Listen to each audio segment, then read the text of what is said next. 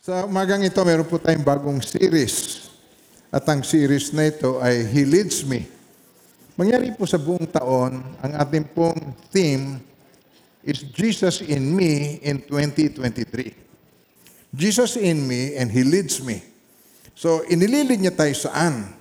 So, sa umagang ito, ang titingnan natin, He leads me to become a true worshiper. Alam niyo yung pagsamba ay iba-iba ang pananaw ng mga tao tungkol sa pagsamba. Iba ay tungkol sa pagsimba. Iba-iba. Meron tayong mga nakaugalian at pamamaraan kung paano ang sumisimba. And a lot of people ay pagsisimba po nila, yung iba pagka sila sumisimba ng taimtim na taimtim, meron silang ah, kaanak na nasa ospital, ah, nasa ICU, mayroon silang financial problem. Meron silang relational problem na siya ay ah, mabigat na mabigat ang loob niya, kaya pumapasok pa lang siya sa church, umiiyak na. Meron siyang mga dalahin sa puso. Yun ang mga sumisimba. Yun ang mga nag-church. Hindi nila, ah, yung tunay na kahulugan ng pagsamba, ah, ginagawa lamang po ito ng ibang mga tao dahil meron siyang pangangailangan. So, ang kanyang pagsimba is kung ano yung kanyang makakamtang. Gusto niya, may, meron siyang kaguluhan, magkaroon siya ng kapayapaan. Meron siyang kakulangan, meron, magkaroon siya ng kahustuhan.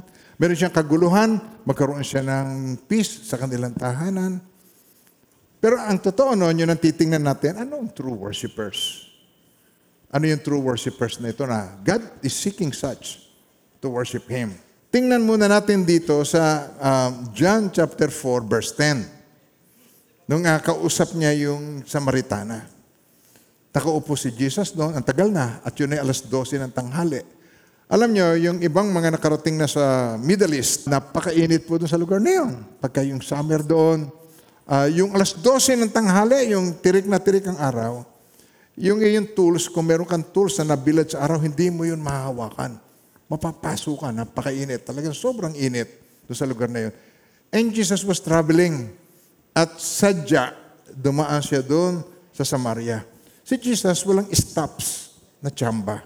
Lahat ng mga stops niya, yung mga tigil niya, ay merong purpose ang lahat ng yon at meron siyang layunin, meron siyang gustong gawin doon sa lugar na yon. At eh, si Jesus, nakaupo doon, inupuan niya yung lupain na yon. Nakita niyo kung bakit siya inupuan yung lugar na yon, ah, meron siyang plano at hinihintay niya. At yung babaeng yun ay sasalok doon sa lugar na yon. At ah, nagsimula ang kanilang conversation na ito doon sa give me a drink. Sabi niyo yun, give me a drink. Kita niyo yun, pag ikaw ay nagta-travel na ganyan sa ah, Middle East, magkakaroon ka ng kauhan na matindi. Nakaranas na ba kayo yung kayo uhaw na uhaw? Yung, pero wala kayong tubig na mainom. Kalimitan nangyayari ito, halimbawa, pag ikaw ay nangingisda, halimbawa nasa karagatan ka, wala kang maiinom.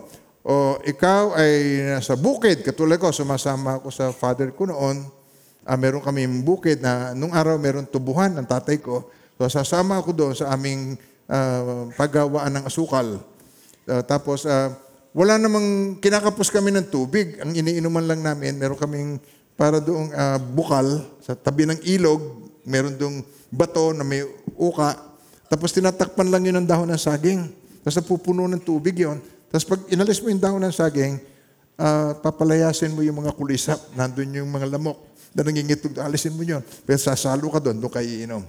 Wala ka ng ibang inumin kundi yon. Kung hindi, ono ho ka sa buong maghapon.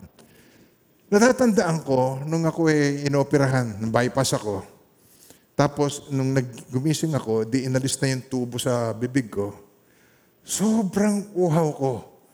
Napakatindi, yun ang buong buhay ko, ganun lang ako na uhaw na sobrang uhaw. Na ako ay nagmamakaawa doon sa nurse. Sabi ko, bigyan mo ako ng tubig.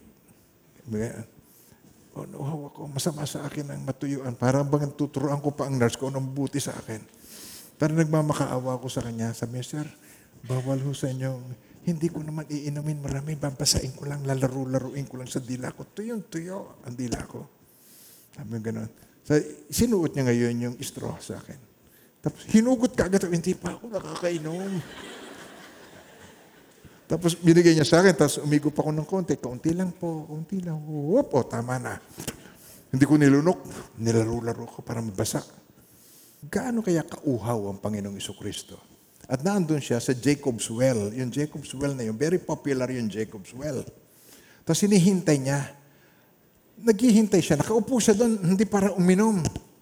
Kasi sabi niya rin sa babae, kung nalalaman mo lang kung sino itong humihingi sa iyo, ikaw ang hihingi sa kanya. Nagigets ba ako doon?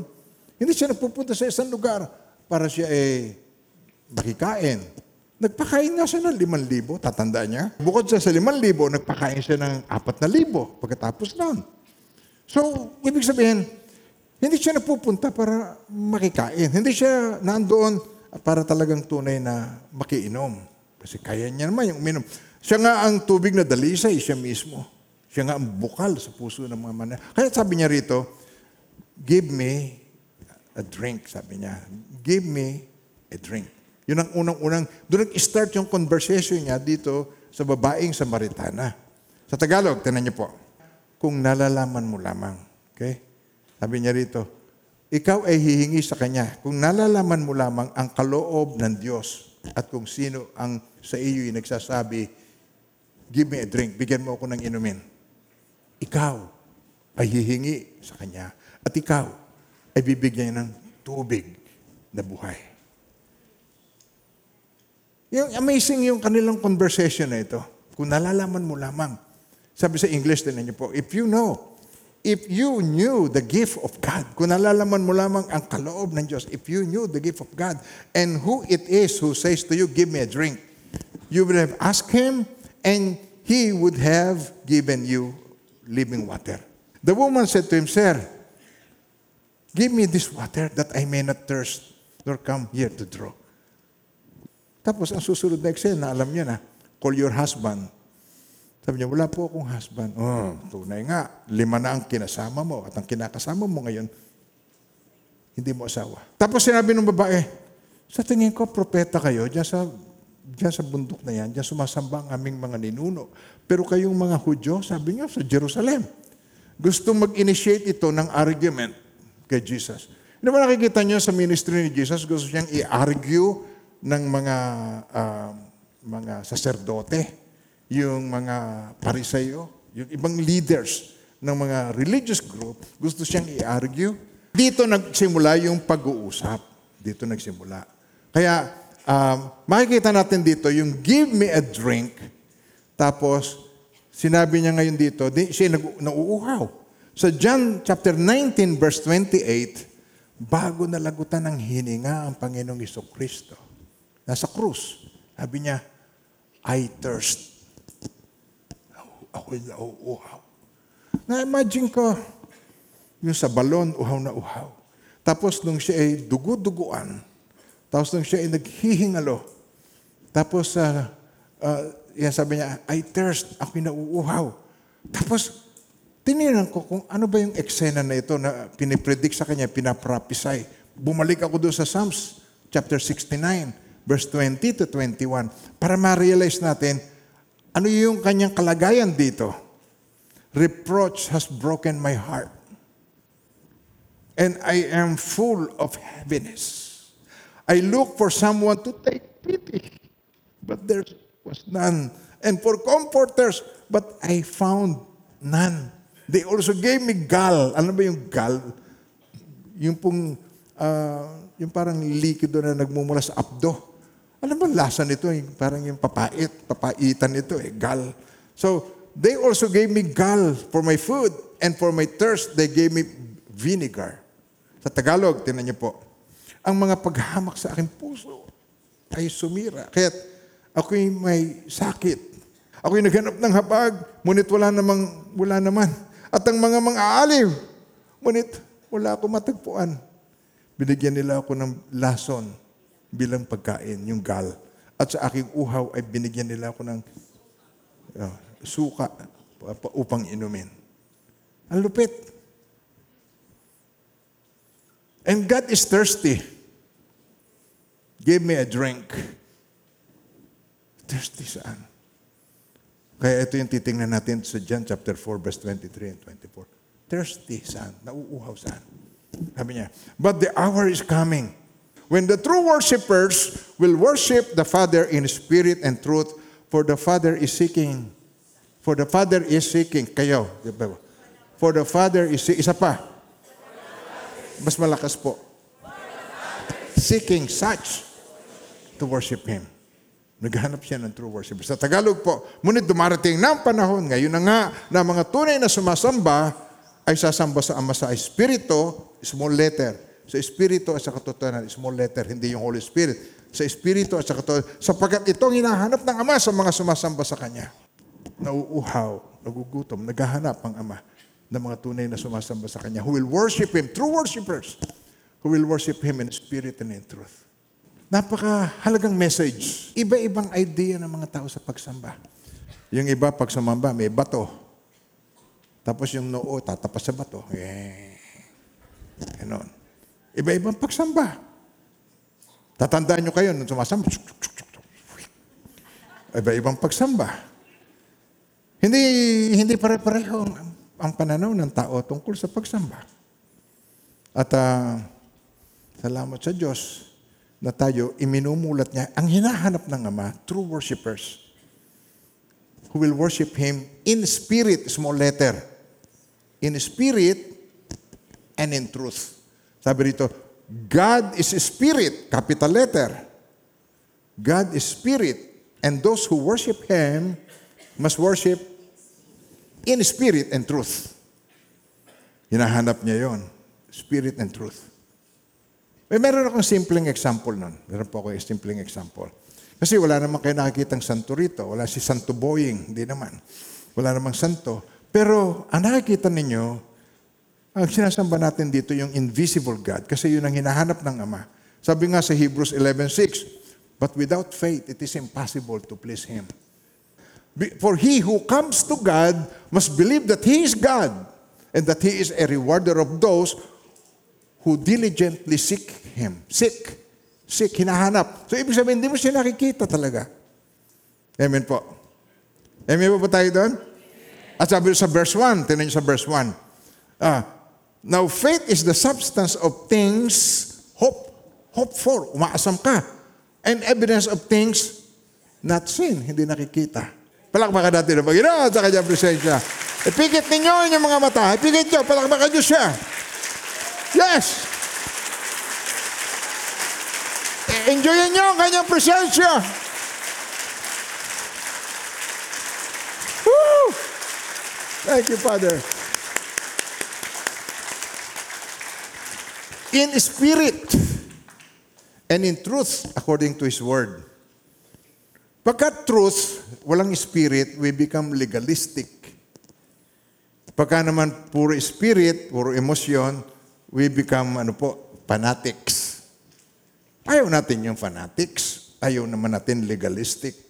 Ang gusto natin, true worshipers who will worship God in spirit and in truth. Hindi natin hindi pwedeng or truth. Hindi and or, hindi pwedeng or. Spirit and truth. So, pag yung pinalakpakan natin, alam natin, alam niyo yung truth, God is here. Ano ang truth? Ah, saan? Kung saan man may dalawa, ito ang truth. Kung saan may dalawa o tatlong nakakatipon sa aking pangalan, naroroon ako sa kanilang ka- kalagitnaan. Yun ang truth. Where two or three are gathered together in my name, I am there in the midst of them. Yun ang truth. Kaya nung pumalakpa kayo at in-acknowledge nyo ang God, spirit and truth, hindi nyo nakikita, nakapikit kayo in, in spirit, in your heart. And then, truth, you believe that God is here. Hindi mo mamimiss ang tunay na kahulugan ng buhay. Hindi mo mamimiss ang purpose ng Diyos sa iyo. Hindi mo mamimiss. Nagigess niyo ako? You will lack nothing if you worship only God in your life. Wala kang idol. Wala kang nasa gitna. Wala kang materialism. Wala kang taong kinahuhumalingan mo. Okay, wala. Ito yung attitude na ito na, uh, ng puso sa pagsamba. Itong uh, hinaharap ng Ama. Yung merong humility. Yung merong hindi siya lumalapit sa Diyos nang wala siyang gustong ialay. Anong iaalay mo? Pera. Sa kanya rin nagmula yan. Hindi po. Nagtrabaho ko, kaya ako may pera. O, bakit ka nakapagtrabaho? May lakas ka. Paano ka may lakas? Kumain ka. Saan nanggaling ang kinain mo? Sa Diyos pa rin. Wala ka na may. Bulaklak. Sino ba nagpapatubo ng halaman? Wala. Ang maaari mo lang maibigay na tunay na iyo ay pagsamba. Na pag hindi mo ibinigay sa Kanya, ay hindi niya makakamtam. Iyo yon. Yun lang ang tanging iyo. Papuri, pagsamba, yun lang ang tanging sa iyo. Pera, bulaklak, kandila, anuman, bagay, sa Diyos lahat yan nagmula. Pero ikaw nga nagmula sa Diyos, pero kung hindi mo kusang loob ibibigay sa Kanya, hindi niya yon makakamtam. At hindi mo yung gustong ipagkait sapagkat siya'y nauuhaw. Amen? Siya'y longing, seeking such worshipers. Kaya, ito ang ating titingnan ngayon. Worship God alone. Wala kang dapat na iba pang sambahin sa iyong buhay. Worship God alone. Siya lang. Walang in-between. Walang, ah, walang namamagitan. Walang jowa. Walang asawa. Walang kirida. Wala. Siya lang. Walang nasa gitna. Walang tao o bagay. Sabi niyo yun, walang tao o bagay. Okay. Ikaw at siya lang. Yon ang worship. So let's take a look kung ano yung sinasabi ni Jesus dito sa Mark chapter 12 verse 30. Anong tanong sa kanya? Ano ang una at pinakadakilang utos sa lahat? What is the greatest commandment of all? What is number one? Yung utos ng Diyos, napakarami. Pero sa lahat ng utos, ano yung, ano yung pinakauna, ano yung pinakadakila sa lahat? Sa lahat ng utos. Makinig ka, Israel. Sabi niya, makinig ka, Israel. Ang Diyos, siya ay Panginoon. Tapos sabi niya rito, ibigin mo ang Panginoon mong Diyos ng buong puso, ng buong kaluluwa, ng buong pag-iisip, ng buong lakas. Ang ikalawa ay katulad nito, ibigin mo iyong kapwa, gaya ng iyong sarili. Wala nang ibang utos na higit pa dito. So sinamares niya yung Ten Commandments na yung first half is about loving God at yung second half is about loving man. Nagigess niyo ako. Nasusundan niyo pa ako. Sa Romans 12.1, buhay mo ang ihahandog mo. Buhay mo ang iaalay mo. Sabi rito, kaya nga mga kapatid, alang-alang sa masabag, masaganang habag ng Diyos sa atin, ako'y namamanhik sa inyo. Kung lalapit ka sa Diyos, kung mag-worship ka sa Diyos, kung sasamba ka sa Diyos, ang hinahanap niya ay hindi bagay. Ang hinahanap niya ay ang puso mo. Hindi ang pera, don't get it wrong. Ano ba ba, kung ikaw ay nagtatides, kung ikaw ay nagbibigay sa church, nag-aabuli ka sa church, um, hindi yon. Eh, Yun ay okay yun. Pero hindi yun ang mas mahalaga sa Diyos. Ikaw mismo. Maglilingkod ako sa Diyos. Eh, hindi rin yun. Hindi rin yun. Higit pa sa paglilingkod mo, ang mahalaga sa Kanya ay ikaw mismo. Ikaw mismo. Now, kaya nga, mga kapatid, alang-alang sa masaganang habag ng Diyos sa atin, ako'y namamanik sa inyo, ialay ninyo ang inyong sarili. Anong ialay? Ang inyong sarili, ibig sabihin ng iyong katawan. Ialay mo ang iyong katawan. Yun ang sinasabi sa New King James Version, uh, sabi rito, I beseech you therefore, brethren, by the mercies of God, that you present your bodies. Bodies. Uh, a living sacrifice, holy, acceptable to God, which is your reasonable service. What do you do with your body is important to God. Kung ano ginagawa mo sa iyong katawan.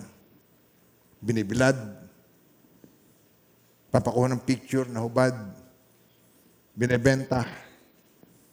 Nag-aartista, pagkatapos kung ano-anong mga itsurang palabas. Uh, anong, pan, anong ginagawa mo sa iyong katawan? Anong klaseng damit ang isinusuot mo? Uh, is it revealing? Uh, ito ba eh, yung labas dudo? Yung pang napakababa? O labas hita? Labasita? Uh, anong, anong klaseng damit ang sinusuot mo? Mahaba naman ho. Isa, mahaba, pero pitis na pitis na pati kulugo kita. Ano ano ang ginagawa mo sa iyong katawan? Do you attract people with your body or you, you sabi niya rito, you present your bodies a living sacrifice para sa Diyos, holy, acceptable to God. So meaning iniingatan mo ang iyong body which is your reasonable service. So ito yung isa sa tinitingnan natin ngayon na ang gusto kong uh, dito magsimula tayo. Now, Worship means you give highest love and devotion to God. Yun ang ibig sabihin ng worship. Yung pagsamba po. Amen po. Nung araw, natutunan ko noon, pagka pupunta sa simbahan, nagdadala ng kandila. Tapos at kandila naman, natutunaw. Tapos wala rin. Hindi. Sabi na, you give the highest love and devotion to God. Only God deserves my highest love, highest loyalty. Hindi tao, hindi sa tao o sa career o sa negosyo. Hindi doon. Ang ibibigay mo sa Kanya, ang iyong sarili, iaalay mo sa Diyos. Nahanap niya ay ang iyong puso. Bakit kanya ang gusto? Because He made you. Nilikha ka ng Diyos, hindi mo nilikha ang iyong sarili. Nilikha mo ba ang iyong sarili? Hindi. Hindi ka rin naman putok sa buho. Oh. Kaya ka isinilang, nung nagsiping si nanay at si nanay, okay, walang, walang mali siya. Oh, nagsiping si tatay at si nanay. Pagkatapos, edi sila ay nagsiping at ah, yung similya, ibinuga sa sinapupunan ni nanay. Milyon-milyon yun na cell. Naglalangoy. Parang, parang yung tadpole na may buntot. Kumplis. Pagkatapos, isa lamang doon sa milyon-milyon na yon, tapos didikit yun sa Excel. Tapos ikaw, lumabas. Ikaw victorious doon. Nagtagumpay. Yes! Sina, wah, wah, pinanganak ka. Yan. Tamo itsura mo. Yan. Okay. Pinanganak ka. Nilikha ako ng Diyos. Sabi rito sa Romans chapter 1 verse 25, very unfortunate, nakakalungkot, na ang tao, nung siya nagsisimula ng lumaki, tinan nyo, ang tao ay produkto ng DNA, yung kanyang lahi. Di ba? Lahi. Lahi ng magagalitin. Kung magagalitin si Lolo, tamo, magagal- magagalitin ka. Lahi ng maramot. O, maramot si Lolo si Lola, ah, damot ka din. Okay. Lahi kayo ng, wala na, basta alam mo na yon. Hindi ko na babanggitin pa. Nagiging ganun ka. Ang tendency mo ay maging ganun ka. Maging katulad ka. Nagigets nyo ang sinasabi ko. Yung, yung malaking, ang malaking epekto sa iyo ng nurture kung paano ka pinalaki. Kung ikaw pinalaki sa palo, mura, nagiging mainitin ang ulo mo, at saka ikaw lapastangan sa maraming tao. Environment. Yan ang, tayo ay produkto ng nakaraan. True. Pero hindi tayo alipin ng, ng nakaraan. Nag-gets niyo ako? Maya-maya lang titingnan natin yun. Produkto ka ng nakaraan, pero hindi ka alipin ito. Sa kanyang lahat ng kapurihan. Amen po.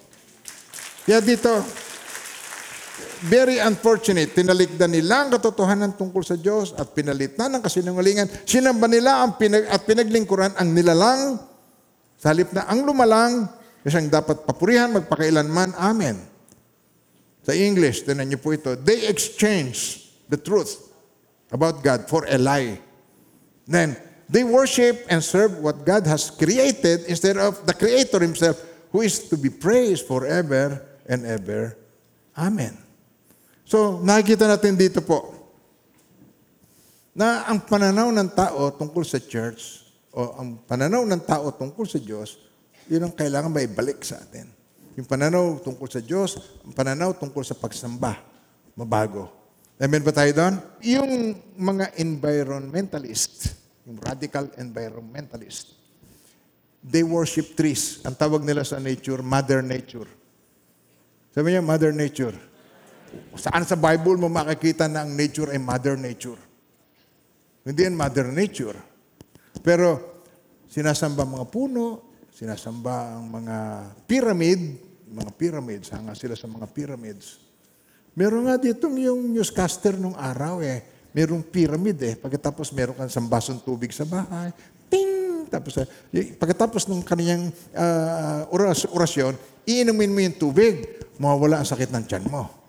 Ay, inumin mo yung ano, gagaling ka raw. Sabi rin, ito, yung mga, kung ano-anong pamamaraan ng tao na wino-worship nila yung creation instead of the creator. Wino-worship yung star. Yung mga bituin, yung araw, wino-worship ang buwan, wino-worship ang buwan. Astrology, mga manghuhula, ah, bolang kristal. Si Nostradamus, mas kinikilala kaysa Bible. Ah, tinitingnan nila yung mga ganitong mga mga bagay na hindi ko ma- hindi ko ma-comprehend. Sabi kasi sa Bible, in the last days, knowledge would increase. Sobrang knowledgeable ang tao. Kasi sa pamamagitan ng rocket ship, napapapunta nila ito sa buwan. Tapos napapalanding sa buwan. Tapos pag nandun na sa buwan, remote control na, di magsisimula na ang video game. Oo, patatakbo, tapos click, click, pupunta, iikot yung robot, click, click. Tapos ipapadala sa uh, Earth. Tapos sasabihin sa inyo, ito ang Mars. Walang Martian. Merong Mars pero walang Martian. Nakukuha niyo ba sinasabi ko? Sabi sa Bible, knowledge would increase. Paano ang knowledge nag-increase ng ganun and then people are acting stupid? Sumasamba sa mga ganun, ah, Mother Nature, ah, hindi kinakilala ang Diyos. Nakikita natin dito na ang isipan ng tao talaga ay merong veil at meron tayong problem. Na ang tao mas pinaniniwalaan ang kasinungalingan kaysa sa katotohanan at ngayong umagang ito, doon tayo magtutuon sa true worshipers na hinahanap ng Ama sa sumasamba sa Kanya, sa Espiritu at sa katotohanan. Amen po. Amen po ba tayo doon? Tinaligdan nila ang katotohanan tungkol sa Diyos, pinalitan ng kasinungalingan, sinamba ang pinag, at pinaglingkuran ang nilalang sa halip ng mga lumalang na siyang dapat papurihan magpakailanman. Amen. Kaya ayaw ng Diyos na tayo, tayo po ay sumamba other than God. Gusto niya, kung sasamba tayo, ang sasambahin natin, Diyos. Ayaw niyang sasambahin natin ay hindi Diyos. Alam niyo kung bakit? Sabi dito sa Psalms 115 verse 8, sinilikha niya tayo, kalarawan niya. Sinilang tayo original. Sabihin niyo nga yan, katabi mo, sinilang ako original. Wala kang katulad. Ang iyong thumb mark, ang iyong eye print, isinilang ka original.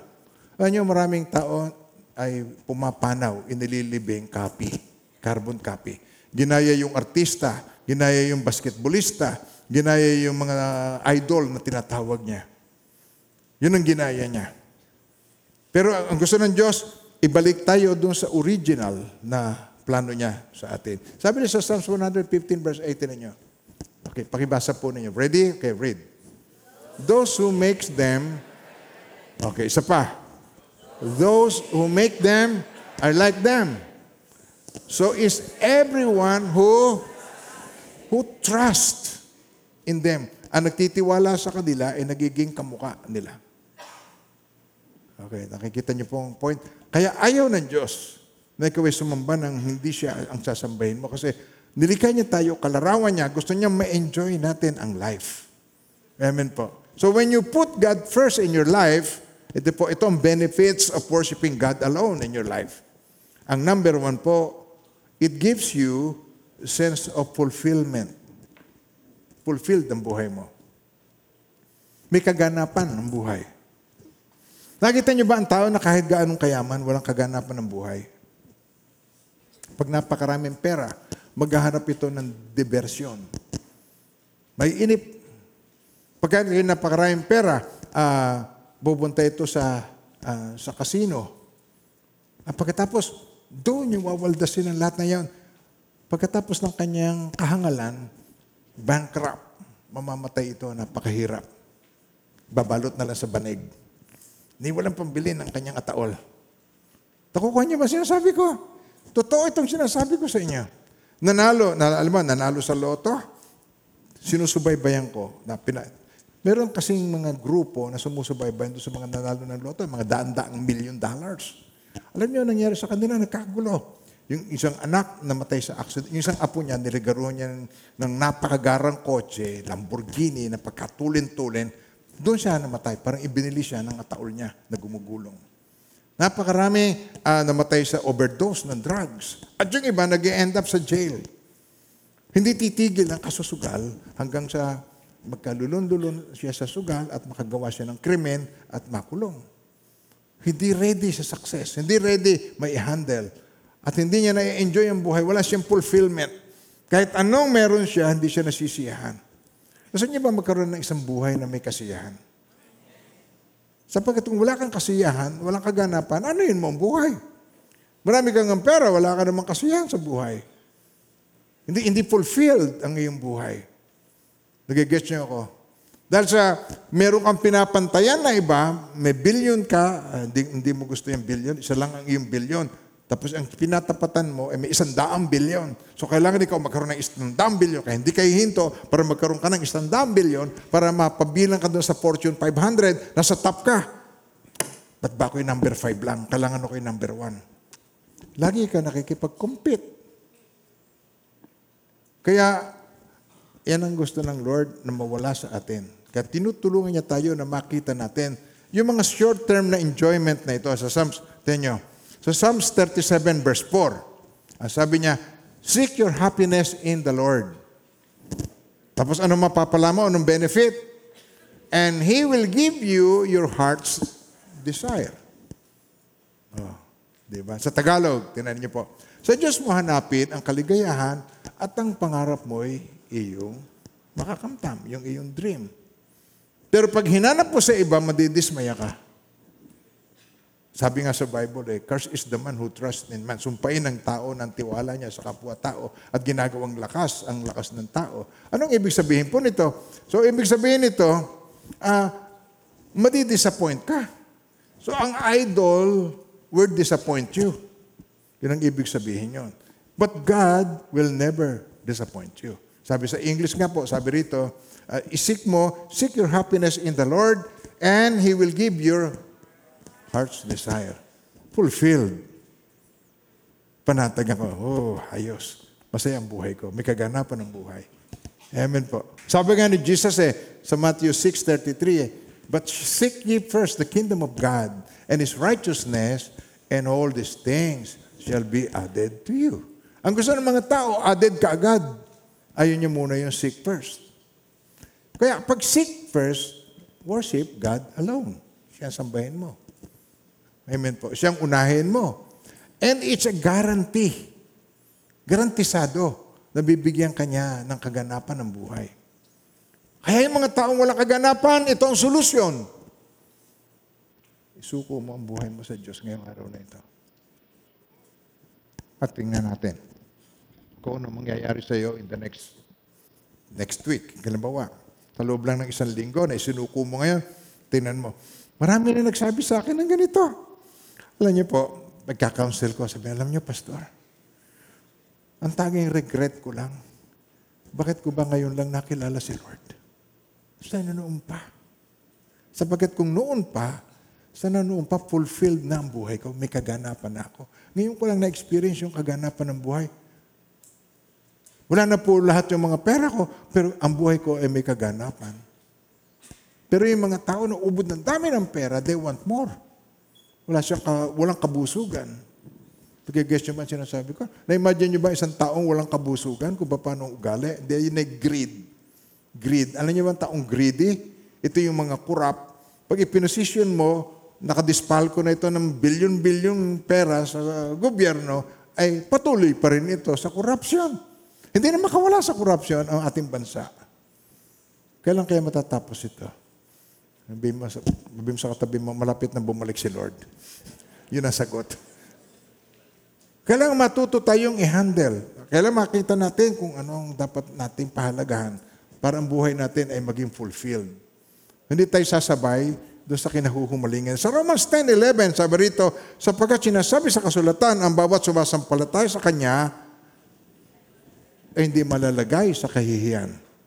Sa English po, whoever believes in Him will not be disappointed. Hindi ka madi-disappoint sa Panginoon. Kaya anong dapat nating maging motto? Accept no substitute. Huwag kang tumanggap ng substitute. Only God. God alone is to be worshipped. Diyos lamang ang aking sasambahin. No, Pastor, wala namang kaming santo sa bahay. Wala kaming Diyos-Diyusan, wala kaming kahit ano. Ano ka? Hindi na yan ang Diyos-Diyusan ngayong panahon natin. Sabi mo sa katabi mo, luma na yon. Hindi na yan ang Diyos-Diyusan. Mamaya-maya papaliwanag ko sa inyo. Ano iniisip mo, Diyos-Diyusan niya? Yung mga, yung mga bagay na sinasamba, yung niluluhuran sa simbahan. Hindi yon. Hindi yon. Talamak yan. Now, tinan niyo po, ang benefits na ito of worshiping God alone. Number two, freedom and deliverance. Makaka-experience ka ng freedom at deliverance. Yung freedom, alam natin yan, kalayaan. Pero yung deliverance, ano yung deliverance? Ang deliverance ay ito. Ito yung the action of being rescued or set free. Yan ang deliverance. So, dineliver ka ng Panginoon mula doon, alipin. Inalipin ng kasalanan, pinalaya ni Jesus. Ganon. Oh, alipin ng drogas, pinalaya ni Jesus. Alipin ng sigarilyo, pinalaya ni Jesus. alipin ng sugal, pinalaya ni Jesus. Alipin ng kain, pinalaya ni Jesus. oh, eh, eh, ba tayo doon? lagi na lang gutom, lagi na lang kain ng kain sa mga ah, ano, mga buffet, ano, kain na kain. Ah, tapos nasisira naman ang ating pangangatuan. Kaya, tinan nyo, papapalayain tayo ng Panginoon. Sabi sa, sa John 8, 31 and 32, tinan nyo, Freedom and deliverance, if worship God, if you worship God alone, this is what you're going to experience. Then Jesus said to those Jews who believe Him, If you abide, ito ang katotohanan ng magiging uh, worship, true worshiper ka. If you abide in my word, kung susunod kayo sa aking salita, if you abide in my word, you are my disciples indeed. And you shall know the truth, and the truth shall make you free. At ginagamit ng marami ito, lampiang nga politiko, the truth will set you free. No, the truth will not set you free. Ay, nasa Bible. No! Mali ang pagbasa mo sa Bible. Truth will set you free. No way. Kala mo, hindi ba alam mo naman kung anong truth noon pa? Hindi ba, meron ka nang nalalaman tungkol sa truth. Pero ang truth na nakapagpapalaya ay truth na alam mo. Truth that you know. Truth that you practice. You shall know. Sabi niyo yan. Isa pa. Know the truth. Isa pa. And the truth will set you free. Kaya ang tagal sa church, eh, wala pa rin, hindi pa rin malaya. Alipin pa rin ng pera, alipin pa rin ng uh, materialism, alip. Why? Kasi yung truth, ini-ignore mo. You ignore the truth. You shall know the truth and the truth. Pero kailangan mo, if you shall know the truth, you should abide in my word. If you abide in my word. Isa pa. Isa pa po, please po. You are my disciple. Follower kita, sabi niya. Follower kita. If you abide in my word, kung susunod ka sa aking salita, alagad kita. Tunay nga kitang alagad. At makikilala mo ang katotohanan. At ang katotohanan ang magpapalaya sa iyo. Kaya hindi po natin aalisin yung kabuuan ng mga verse na sinasalita ng Panginoon po. Why is it when I put God first in my life and my family, it says my family free. Bakit? Bakit nakakalaya ang aking pamilya? Bakit ako lumala? Why? If I put God first, why? Bakit ako, it will set me free? Because I no longer have to worry about the approval of other people in my life. Yun po. Ang totoo nun. Hindi ka na mag-aalala ng approval nila. Nakita niyo ba kung gaano ang, ang pagsisikap ng isang tao sa kanyang isusuot para siya maging komportable ng taong makakakita sa kanya ay merong approval kung ano itsura niya? Sabi, sabi, pakinig, pakinggan niyo mabuti ang sinabi ko kung merong katotohanan. You want the approval of people, kaya kinakailangan ikaw ay magsuot ka ng pilik mata.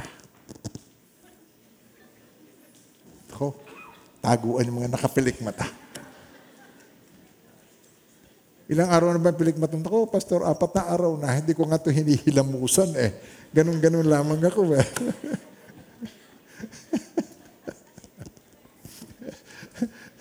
Tignan nyo, I no longer have to worry about the approval of other people. Why? Approved na ako kay Lord. Because I worship God alone. Meron na, dineliver na niya ako. Dineliver na niya ako doon sa pag-aalala ko sa approval ng mga tao. Hindi na ako, relax na ako. Hindi na ako, kailangan ko yung approval ng mga expectation ng tao sa akin. Kailangan, ang kuya mo ay valedictorian. Dapat ikaw, valedictorian. Ha? Ang kuya mo, ah, honor. Kaya ikaw, hindi dapat Bilma. Dapat ikaw honor. Ha? Merong expectation sa iyo. And you have to live by the expectation of people around you. Pero the truth will set you free. If you know the truth, the truth will set you free. Tanggap ka ng Panginoon. Kailan tayo tinanggap ni Lord? Nung ikaw ay banal, nung ikaw ay hindi na nagkakasala, o nung makasalanan ka pa? Tama, Romans 5.8, But God demonstrate His love. Tinan niyo po. But God demonstrate His love. Tinan niyo, sabi-sabay, basahin niyo. But God demonstrates His own love toward us in that while we were still, still sinners, Christ died for us. Sa Tagalog, tinan niyo po. Ngunit pinadama ng Diyos ang kanyang pag-ibig sa atin nang mamatay si Kristo para sa atin. Noong kailan? Kasalanan pa. Hindi niya hinihintay maging perfect ka. Unconditional ang love ni Lord. Hindi ko na kailangan ng approval ng mga tao. Tanggap ako ni Lord. Kahit ako eh, mukhang in-check, kahit ako eh, ganito ang itsura ko, habang ah, tumatanda, eh, nagiging hukot ako eh. Kaya kailangan straight ako pagkaharap niyo eh. Pero habang tumatanda, nagiging hukot. Pero tanggap ako ng Diyos. Mahal ako ng Diyos. Mahal ka ng Diyos. Sabi sa katabi mo, mahal ako ng Lord. Namatay siya para sa akin. Tanggap niya ako. He died for me while I was sinner. Namatay siya para sa akin nung ako'y makasalanan pa. Amen po. And it sets me free. Why? Bakit kasi?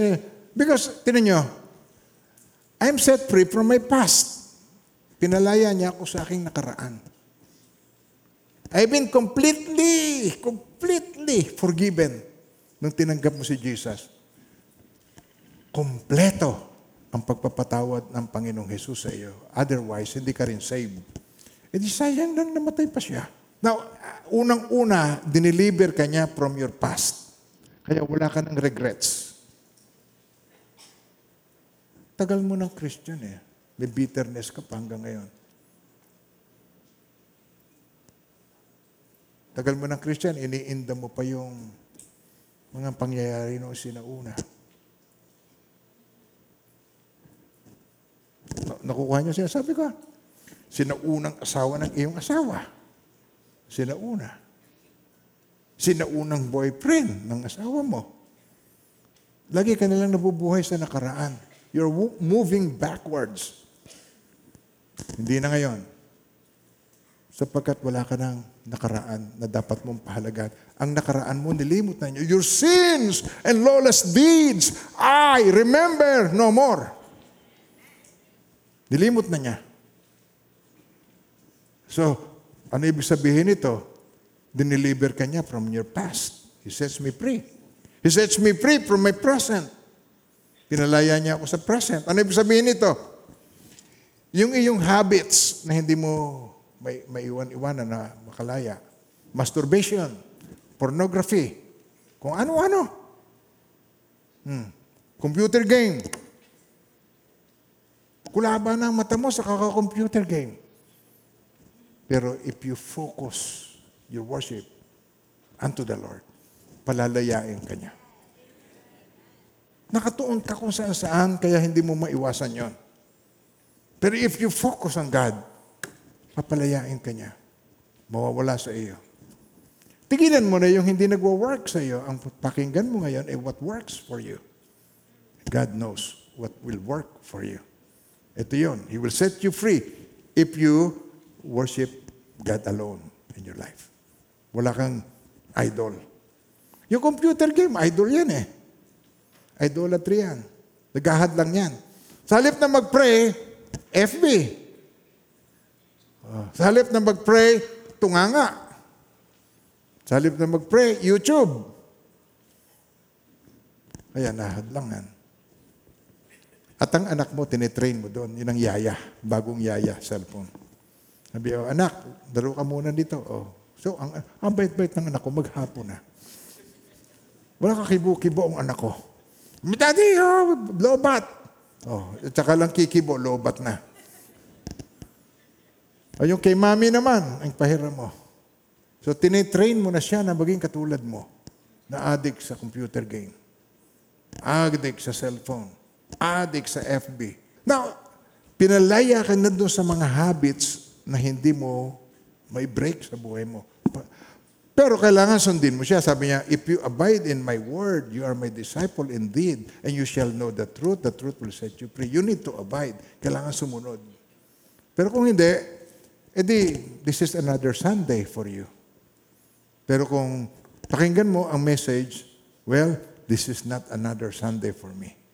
Today, I will be delivered.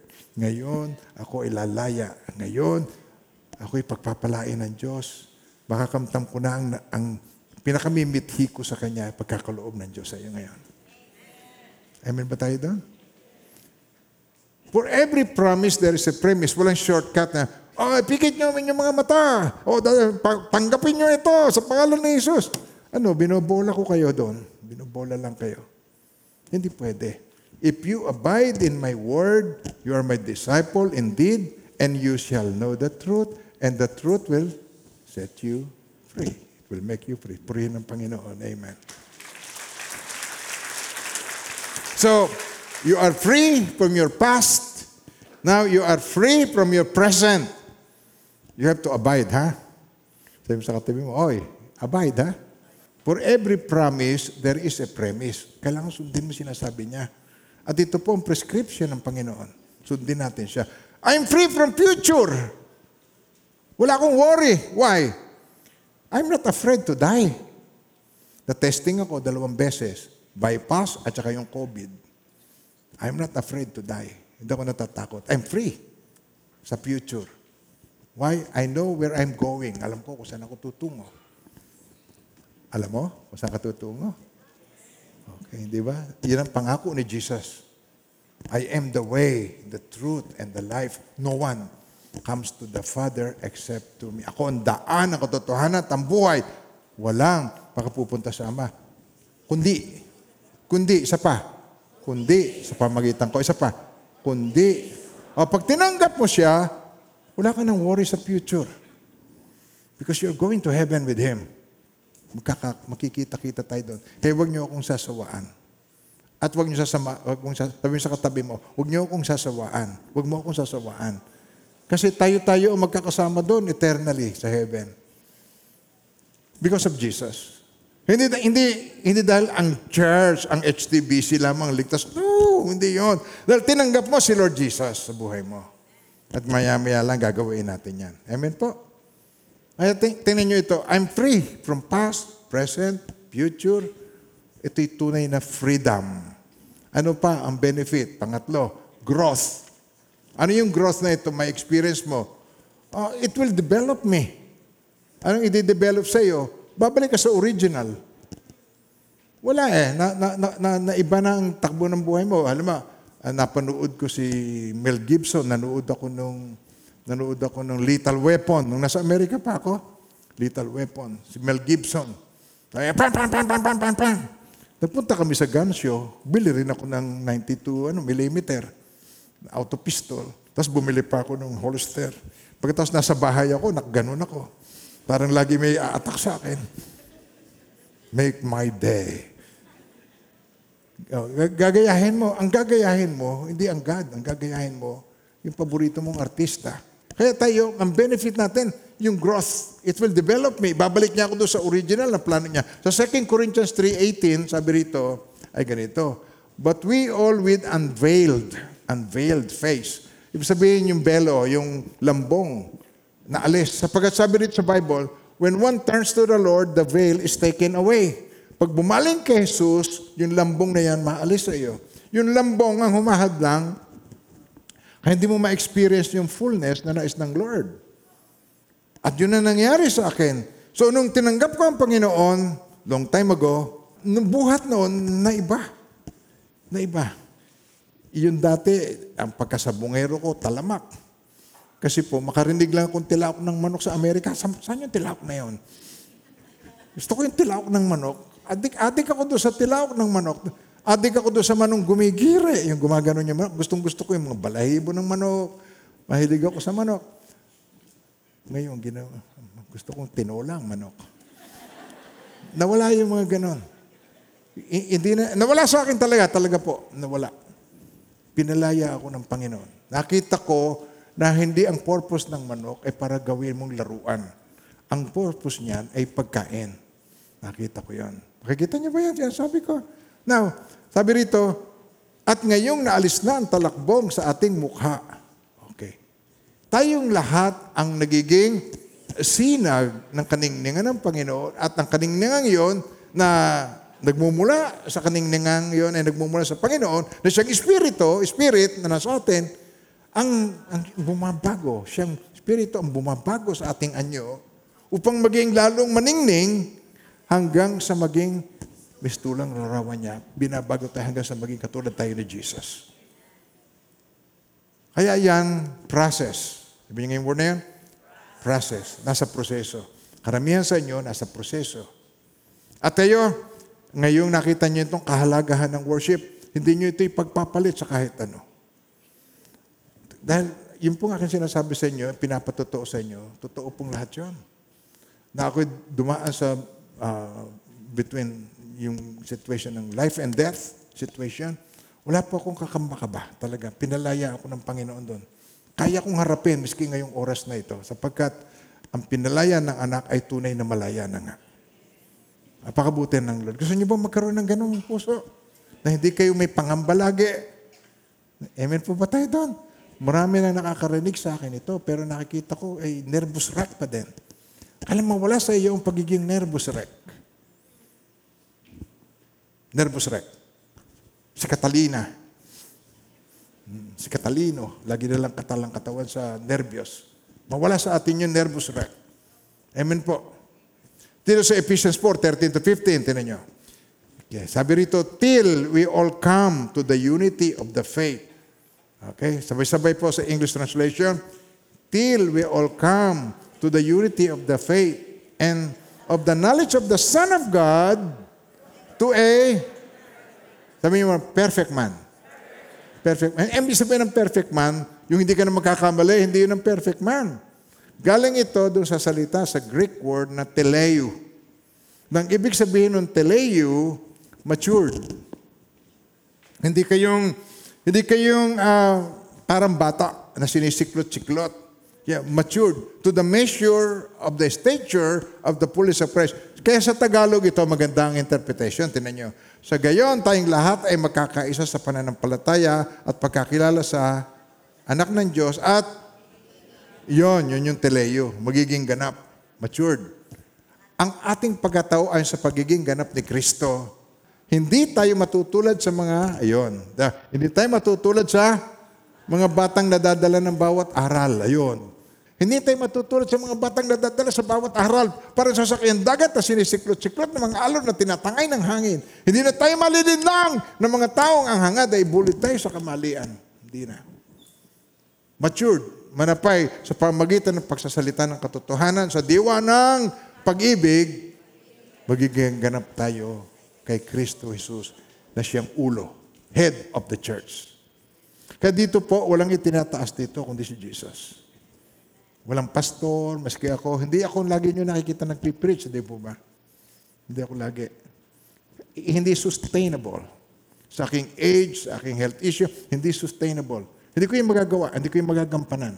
Isang araw, titigil sa pagtibok ang puso ko, katulad mo rin. Na isang araw, titi- titigil sa pagtibok ang puso mo, hihiwalay ang kaluluwa mo, taharap tayo sa Diyos at magsusulit tayo sa Kanya. Sa ating mga ginawa, mabuti man o masama. Pahalagahan natin ang bawat meeting natin na katulad nito. Amen po. Amen. Okay, now, tinan nyo. Tuloy natin po ang ating pinag-uusapan. Okay.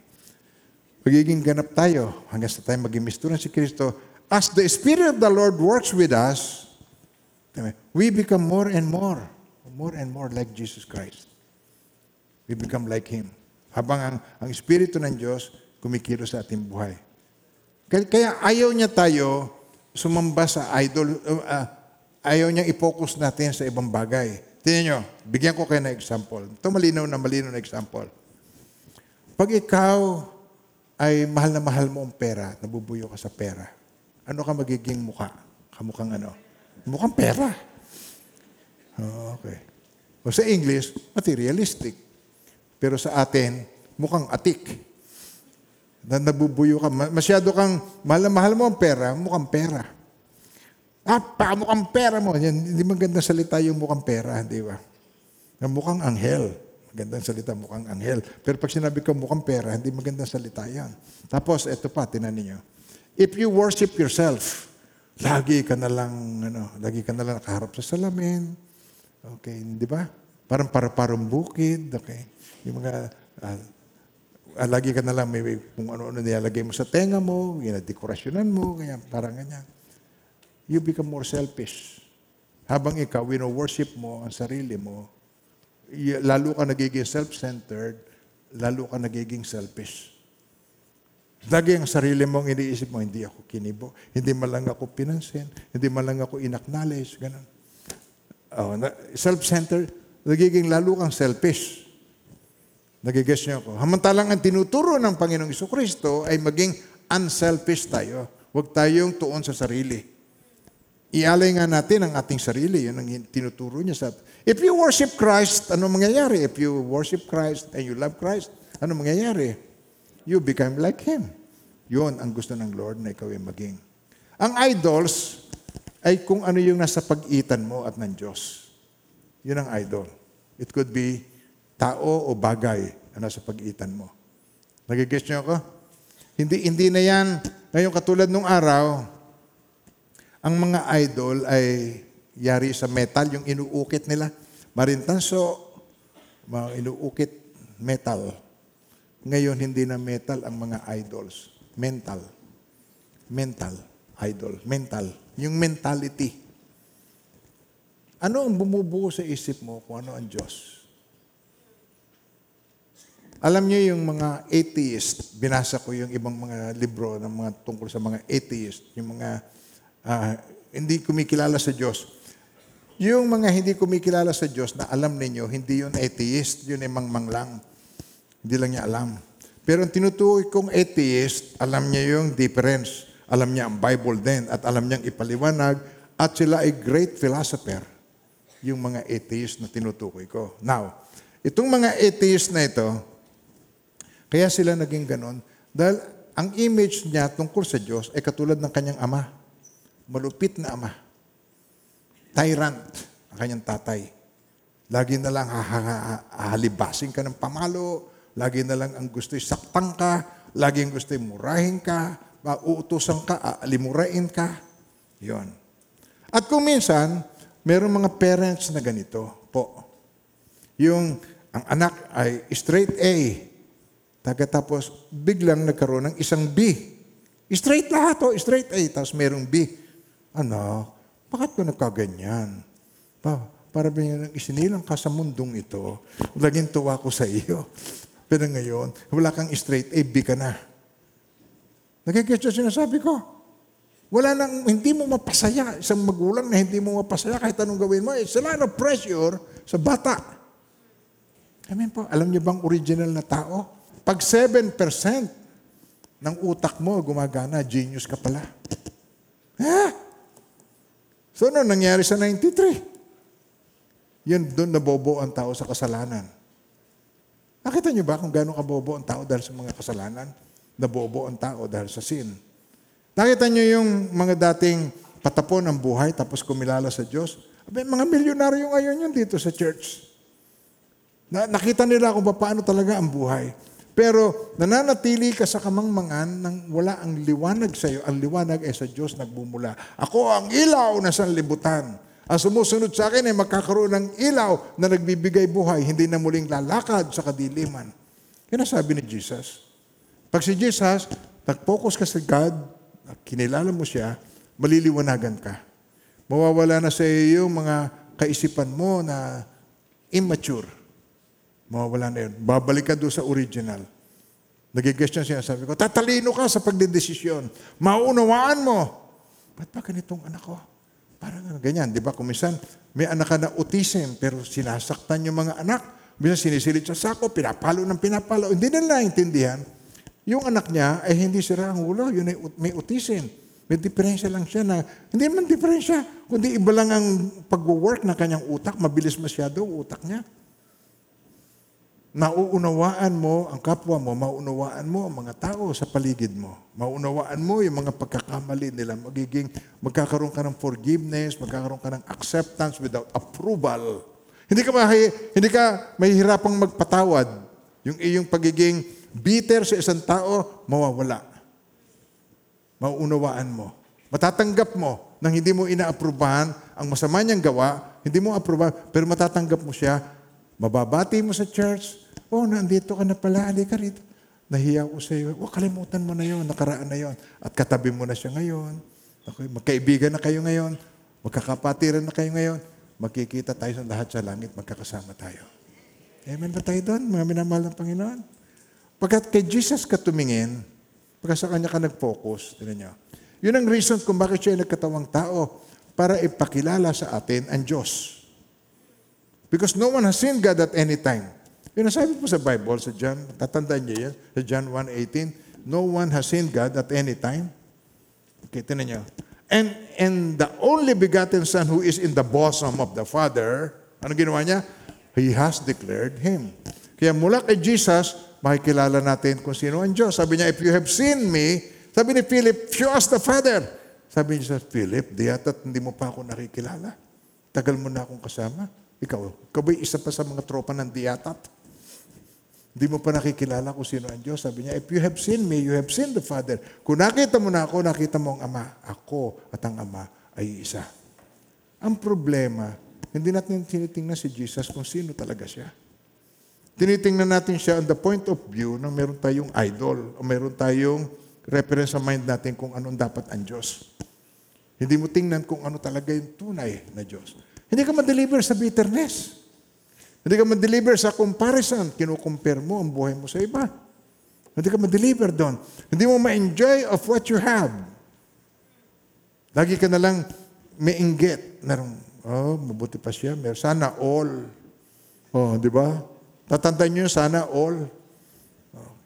Now, sa Colossians 1.15, si Kristo ang larawan ng Diyos na Okay, kayo, kayo, basahin na niyo. Okay, ready, read, please.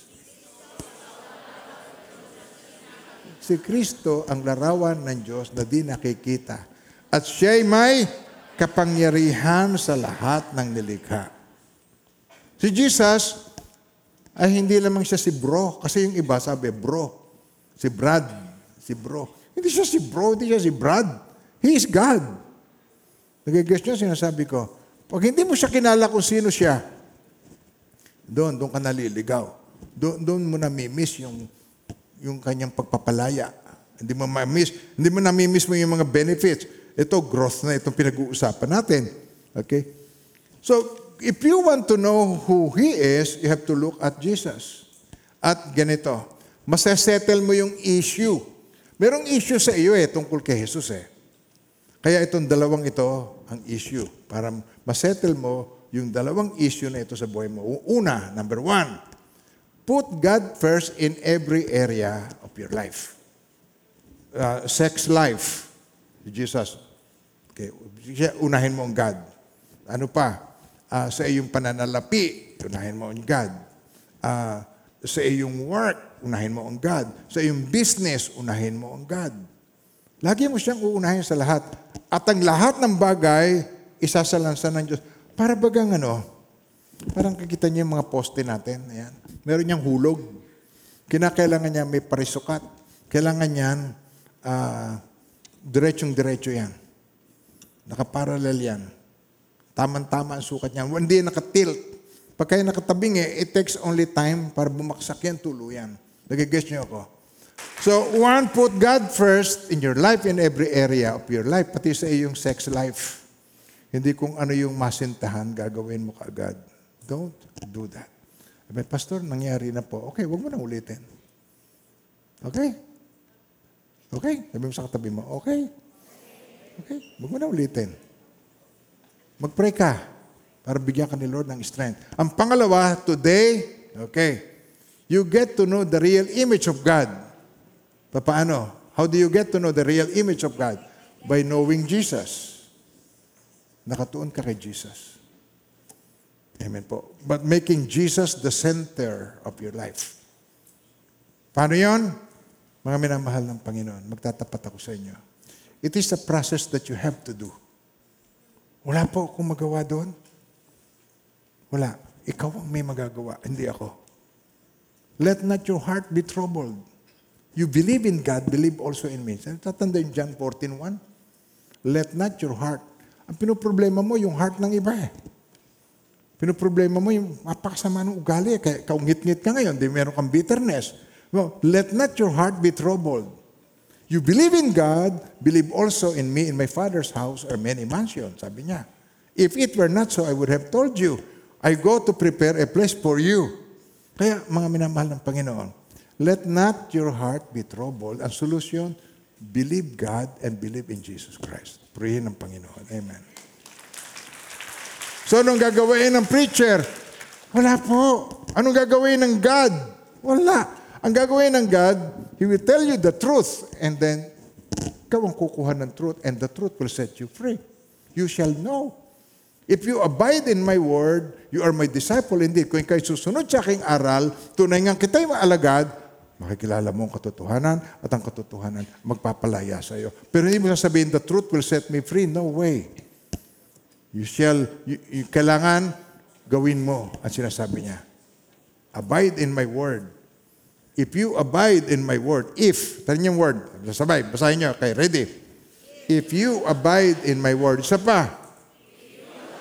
Oh, Tagalogin natin. Tagalogin natin po ito. Tinan niyo. Tinan niyo yung kung. Kung patuloy kayong susunod sa aking aral. Isa pa. Oh, sino, sino ngayon? Kaninong move ngayon? Sabi mo sa katabi mo, o tanguan mo, oh. Kaninong move yan? Kung patuloy kayong susunod sa aking aral, tunay nga kayo mga alagad ko, makikilala niyo katotohanan at ang katotohanan magpapalaya sa inyo. Mga minamahal ng Panginoon, di ka ba nagsasawa sa pabalik-balik mo? Sa kasalanan. Di ka ba nagsasawa? Sa laging failure, semplang. Di ka ba nagsasawa? Demonyo lang ang walang kadala-dala. Sabi niyo ngayon? Ah. Lagi na lamang palpak yan. Lagi na lang, wow, mali. Pinatay si Jesus. Eh, yung pala, yun ang tagumpay. O di, wow, mali siya doon. Pero walang kadala-dala. Hanggang ngayon, ina-attack pa niya tayo, pero hindi naman siya magtagu-tagumpay sa atin. Nagigess niyo ako? Why? Because ang victory is in Jesus' name.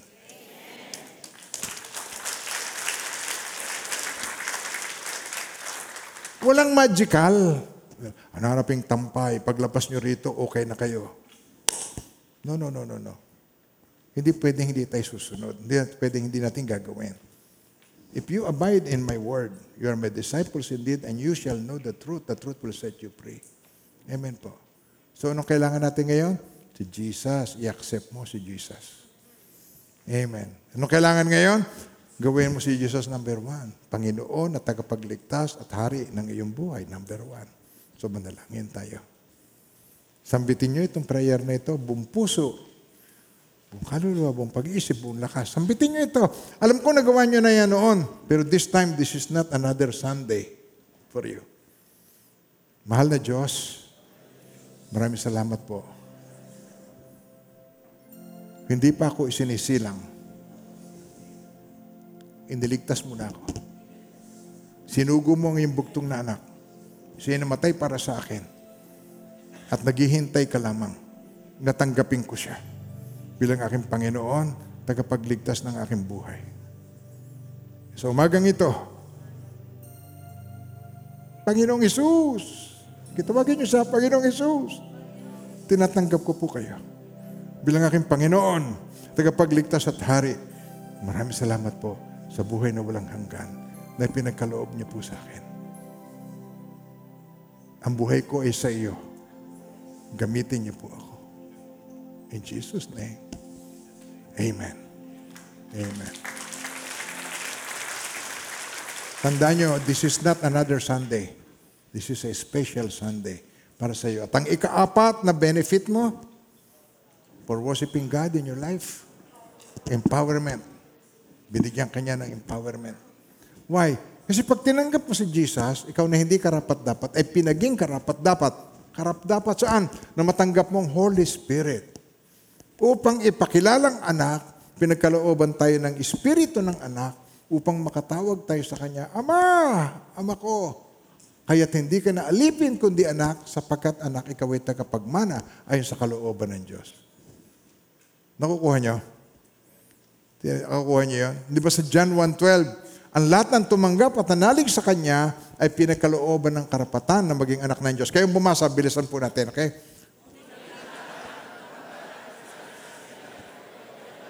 Oh, karapatan. Ang karapatan sa batas, iba ang karapatan. Right. As many as receive Him, to them He gave the right to become children of God. To become. So ngayon, yung kasalanan natin, pinawi. Ang kasalanan natin, inako ni Jesus. Ang kasalanan natin, tayo tinubos sa ating mga kasalanan. Sa halip na tayo, ang kasalanan natin napapunta kay Jesus. At ang kabanalan niya, siyang napapunta sa atin. Amen po. Ginawa ng Diyos ang hindi nagawa ng kautusan dahil sa ating likas na kahinaan. Sinugo niya ang kanyang anak sa anyo ng taong makasalanan at sa anyong yon, hinatulan niya ang kasalanan. Sabay-sabay kayong bumasa. Ginawa ng Diyos ang hindi nagawa ng kautusan dahil sa ating likas na kahinaan. Okay. Sinugo ng Diyos, sabay-sabay, ang kanyang sariling anak sa anyo ng taong makasalanan, sa anyong yon, inatulan niya ang kasalanan na-release na tayo. Eh kung hinatulan na, sino pang hahatulan? Kaya tayo malaya. Ako'y malaya na. Amen po. Mga minamahal ng Panginoon. At nagsimula ang lahat ng ito nung isinuko ang buhay kay Jesus. Kaya gusto ng Panginoon yung si Jesus, tanggapin mo bilang Panginoon at tagapagligtas. At hindi salita lang. Panginoon at tagapagligtas. Totoong Panginoon mo siya. Ang pagsuko ang simula ng lahat. Tulad halimbawa, isang example ko, tinan niyo halimbawang ito. Si Mary, hindi siya naging nanay ni Jesus dahil siya maganda. Hindi siya naging nanay ni Jesus dahil siya isang mabait. Marami namang mabait nung panahon yun. Ba't hindi ginawang nanay ni Jesus? Ginawa siyang nanay ni Jesus sapagkat siya ay, tinan niyo ang kanyang kalooban. Sabi ni Mary, paano po mangyayari ito na ako'y manganganak? Eh wala naman po akong nakikilalang lalaki sa buhay ko. Ibig sabihin, hindi siya nakikipagsiping kahit kanino. Pero sabi ng, sabi ng anghel, lililiman ka ng Espiritu Santo. Lililiman. Okay, kung ano ibig sabihin nun, ay ewan ko. Hindi ko na maipaliwanag sa inyo. Lililiman. It is a divine intervention. Lililiman ka. At magsisilang ka. At ang isisilang mo ay anak ng Diyos, binhi ng Diyos. Now, etong sagot ni Mary nung may rinig niya yon. And Mary said, sabi niya, ako'y alipin ng Panginoon. Mangyari sa akin ang iyong sinabi. At nilisan siya ng anghel. Sa English translation, sabi niya, Let it be to me according to your word. Isa pa. That is a word of surrender. Let it be to me according to your word. Mga minamahal ng Panginoon, ganyan din ang nangyari sa akin. Marami akong tinalikuran sa aking buhay. Nung ako nasa Amerika, nagtatrabaho ko as accountant, may bahay kami doon. Tinalikuran ko lahat yun. Pati yung bahay kasi po, hindi namin ba ibebenta nung panahon yun, kaya nawala lang sa amin. Pero napakabuti ng Panginoon. Meron na kaming bahay uli ngayon na tinitirhan. Ang Panginoon ay hindi nagsasayang ng buhay. Sabihin nyo nga yun. Always, always remember that God does not waste life. So dito, malaya ka na, sabi rin sa James 4.7, sabi rito, kaya pasakop kayo sa Diyos, oh, yan, surrender ka, pasakop kayo sa Diyos, labanan ninyo ang Diablo, layuan niya kayo. Magkakaroon ka ng kalaya, magkakaroon ka ng victorious life. May experience mo ang victorious living. Amen po. Pag sumamba ka sa Diyos-Diyosan, merong consequence. Lagi kang may consequence. Halimbawa, sinamba mo ang boyfriend mo, tapos biglang boyfriend mo nagbago isip sa iyo, tinan mo ang kalagayan mo, ang hirap. Nagigas niyo ako? Put your trust in God. Huwag sa tao at huwag sa bagay. Amen po. Kung hindi ka susuko kay Kristo, ikaw ay sumusuko sa kaguluhan. Kasi susuko ka rin. Alam nyo, yung, uh, tinan nyo, ang nangyayari sa mga tao. Kahit, kahit anong gawin, tinan nyo, ah, nagpapasakop tayo sa kung saan. Nagpapasakop ka diba, sa opinion ng iba. Katulad, halimbawa mo, kung yung panahon ko, nung teenager ako, nung ah, 1950s, 1960s, yung iba sa inyo, di pa pinapanganak noon. Pagkatapos magtitinda ka ng pantalong sira. Abi, katakot-takot na mura nga abutin mo doon sa nabili. May bagong binibili ko yung brand niya, pinagbibenta mo ako ng ano, basahan. Oo, ngayon, tang, aba, apakaganda naman ang pagkakapunit nito. Sa may puwitan, sa may harapan, sabi niya, napakaganda ng pagkakapunit nito. Tinan yung takbo ng, ito hindi ko makomprehend. Papaano yung katatalinong tao sa ating kapanahon ngayon ay umaakto ng parang may katangahan. Oh, di ba? Amen po ba tayo, mga minamahal ng Panginoon? Kaya, opinion. Kasi yun ang opinion eh. Opinion na nung, nung kanyang ah, nag-design, yung designer. Opinion. So, tinanggap mo yun, nagpaalipin ka, nagpasakop ka doon sa opinion. Nagpasakop ka sa expectation. Iba-ibang may expectation sa iyo.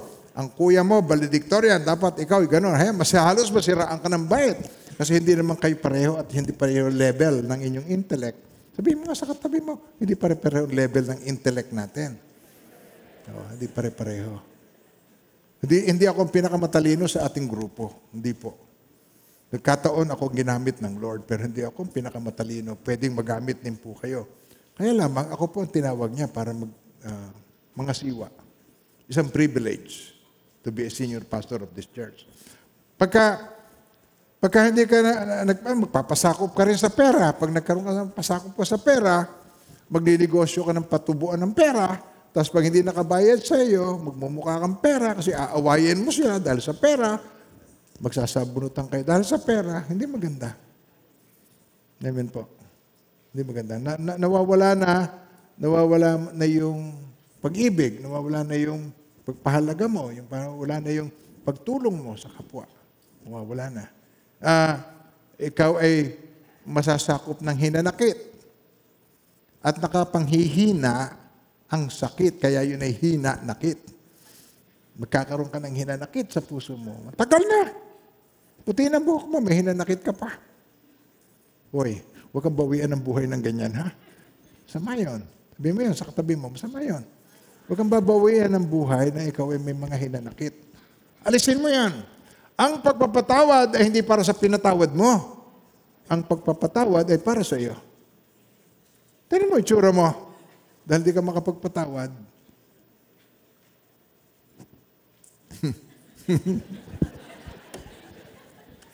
Tignan mo itsura mo dahil di ka makapagpatawad. Ang kunot ng noo mo. Ha? Di ba? Mahal ng Panginoon.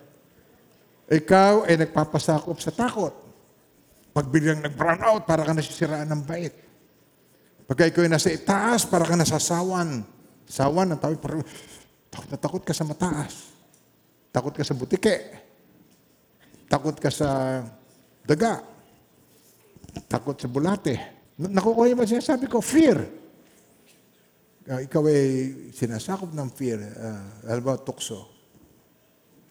Ego. Ito, ito pinag-uusapan natin ngayon, mga minamahal ng Panginoon. Huwag niyong gawin pangkaraniwang Sunday. This Sunday will be a different Sunday. Iba itong Sunday na ito sa aking buhay. Amen po. Ang, pag, ang pagsuko ay gawain ng taong matalino. Ang pagsuko sa Diyos. Hindi ito yung, ang pagsuko kasi ay kaduwagan sa pananaw ng sanlibutan. Pero ang pagsuko sa Diyos ay gawa ng taong matalino. Sapagat lahat ng isusuko mo sa Diyos ay pinagpapala ng Diyos. Amen po. Amen. Uh, amen po. Napakabuti ng Panginoon. At ang pagsamba ay hindi tungkol sa iyo. Ang pagsamba ay tungkol sa Diyos na lumikha sa atin at ang pagsamba ay alay para sa Kanya. Sabi rito po sa 1 Corinthians 15.31, di alam ko na-encourage na kayo. Gusto kong sumurrender kay Lord. Okay?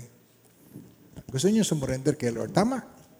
Okay. Gusto niyo ibigay ang buhay mo sa Kanya. Now, tinan niyo si Apostle Paul. Si Apostle Paul ito. Tinan niyo kung paano ang kanyang ginawa. Kung paano yung true worship. Sabay-sabay, basahin niyo. I affirm by the boasting in you which I have in Christ Jesus our Lord. I die daily. So it is not a one-time deal. Sa Tagalog, tinan ninyo, ako'y namamatay araw-araw, mga kapatid. Iyon ay kasing tiyak ng aking pag- pagmamapuri sa inyo, sa iyo. Isang pagmamapuri na aking ginagawa kay Kristo Jesus, nating Panginoon. Anong ginagawa ni Apostle Paul? He died daily. Namamatay siya araw-araw. So pag pray mo, naliligo ka pa, Panginoon, ayoko po ng ganito. Gusto ko pong alisin na ito, alisin mo po sa akin. Gusto kong ialay sa iyo ang aking buhay. Amen po. Luke 9.23, sinabi ni Jesus sa kanilang lahat. Sinabi ni Jesus sa lahat. Ano sinabi niya sa lahat? Kung ibig ninumang sumunod sa akin, sabi niya, anong unang gagawin? Limutin niya ang ukol sa kanyang sarili. Isa pa. O, angkinin mo yon. Limutin ko ang ukol sa aking sarili. Isa pa.